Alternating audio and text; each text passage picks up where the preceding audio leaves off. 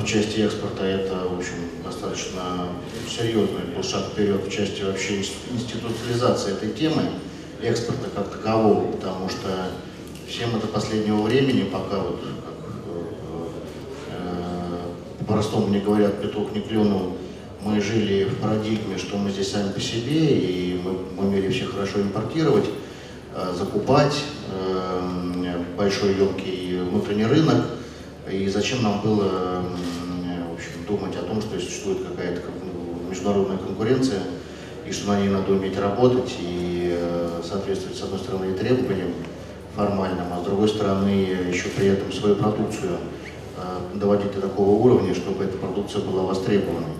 И вот с э, пониманием, ну, наверное, с макроэкономическими изменениями, с изменением конъюнктуры мировой, с изменением географических каких-то потоков, усилением вот этой вот на международном уровне тенденции международных цепочек добавленной стоимости, где Россия до сих пор толком не присутствует, мне кажется, какое-то понимание стало возникать. И правда, а, карта стала жить. И, э, опять-таки, она эволюционировала, а за эти буквально там, ну, почти 4 года она эволюционировала. Сейчас мы работаем над четвертой редакцией карты, а первая редакция, которая была ну, просто максимально общей. Это правда было, вот сейчас я смотрю на первую редакцию, и вот честно, при всем уважении к экспертам, к экспортерам, к компаниям, к союзам, к научным заведениям, которые участвовали в составлении этой карты, а принцип там такой, мы как бы принимали, да, что называется, экспертное мнение, это просто набор лозунгов вот на тот момент.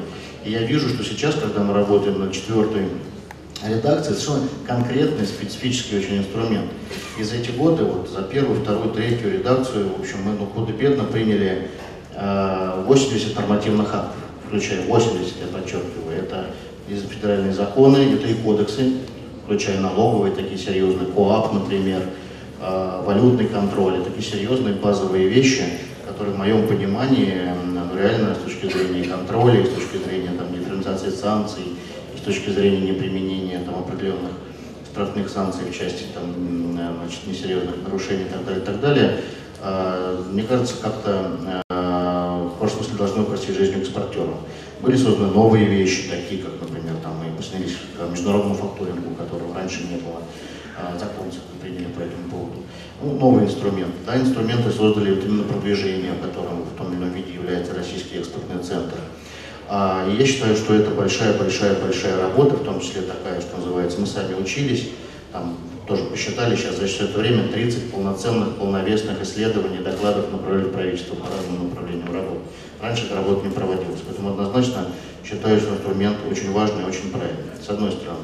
С другой стороны, мы столкнулись с такой вещью, что все-таки регуляторика регуляторикой, но тему экспорт э, нельзя, скажем так, через регуляторику решить, потому что эта тема, такая кросс-функциональная, по большому счету, не отдельная отрасль, которой надо вот, применять свои э, усилия, это модель жизни, это модель экономики.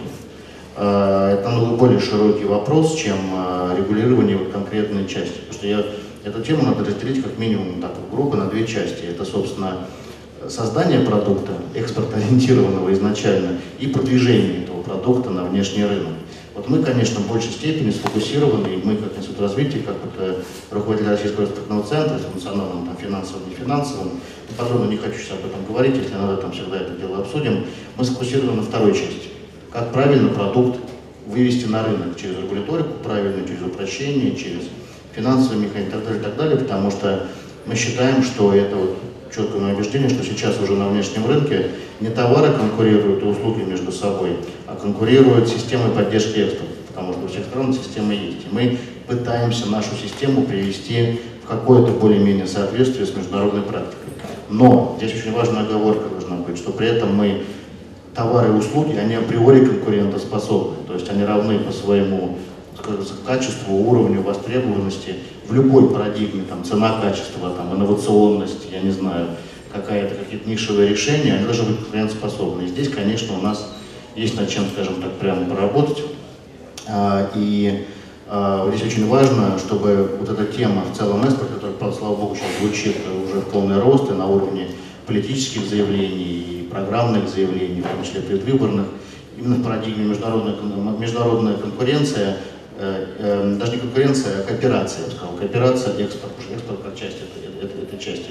Это начинает, звучать. И э, вот мы тоже сейчас ездили в преддверии Петербургского экономического форума, у нас такая была тройная, что называется, э, такая группа, состоящая из трех сторон. Это ОСИ, это мы, как Российский экспортный центр, и это Росконгресс. Мы ездили по регионам, ну, за год объехали там все основные федеральные округа.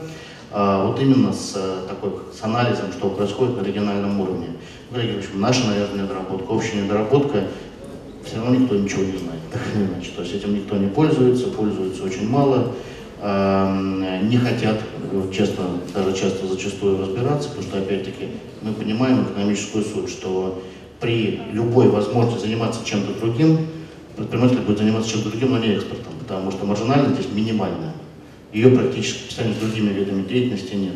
Но с другой стороны, это предприниматель, который понимает и смотрит немножко на будущее, он, он должен этим заниматься просто с точки зрения поддержания своей компании на уровне конкурентоспособным. И это вот мы должны эту парадигму просто менять. Мы должны, потому что это не добавочная деятельность. Вот я произвожу и, может быть, буду экспортировать. Я экспортирую для того, чтобы производить, по большому счету. Это очень-очень важная штука, которую мы пришли. Вот Э, опять-таки взять, например, предвыборные позиции, посмотрели Обамы э, перед, ну, второй срок, правда. У него был один лозунг в экономической политике. Мы удвоим экспорт два раза. Все, точка. Это экономическая модель, э, которая этого не произошло, но свою логику он вот структурировал именно таким, таким образом, что через экспорт, по сути, уже каскадируются все остальные задачи, которые стоят перед экономикой.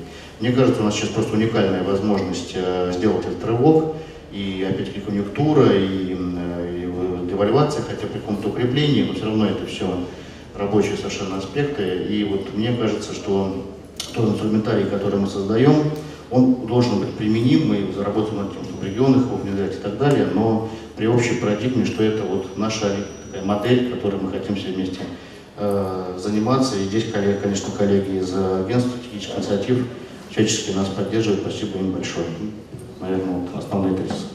Петр, я вот э, когда слушал э, э, ваше выступление, значит, я запомнил две проблемы, которые были обозначены. Это качество продуктов, продукции, которую мы производим, и она недостаточно конкурентна, чтобы ее эффективно экспортировать, экспорт, экспортировать, возить за границу.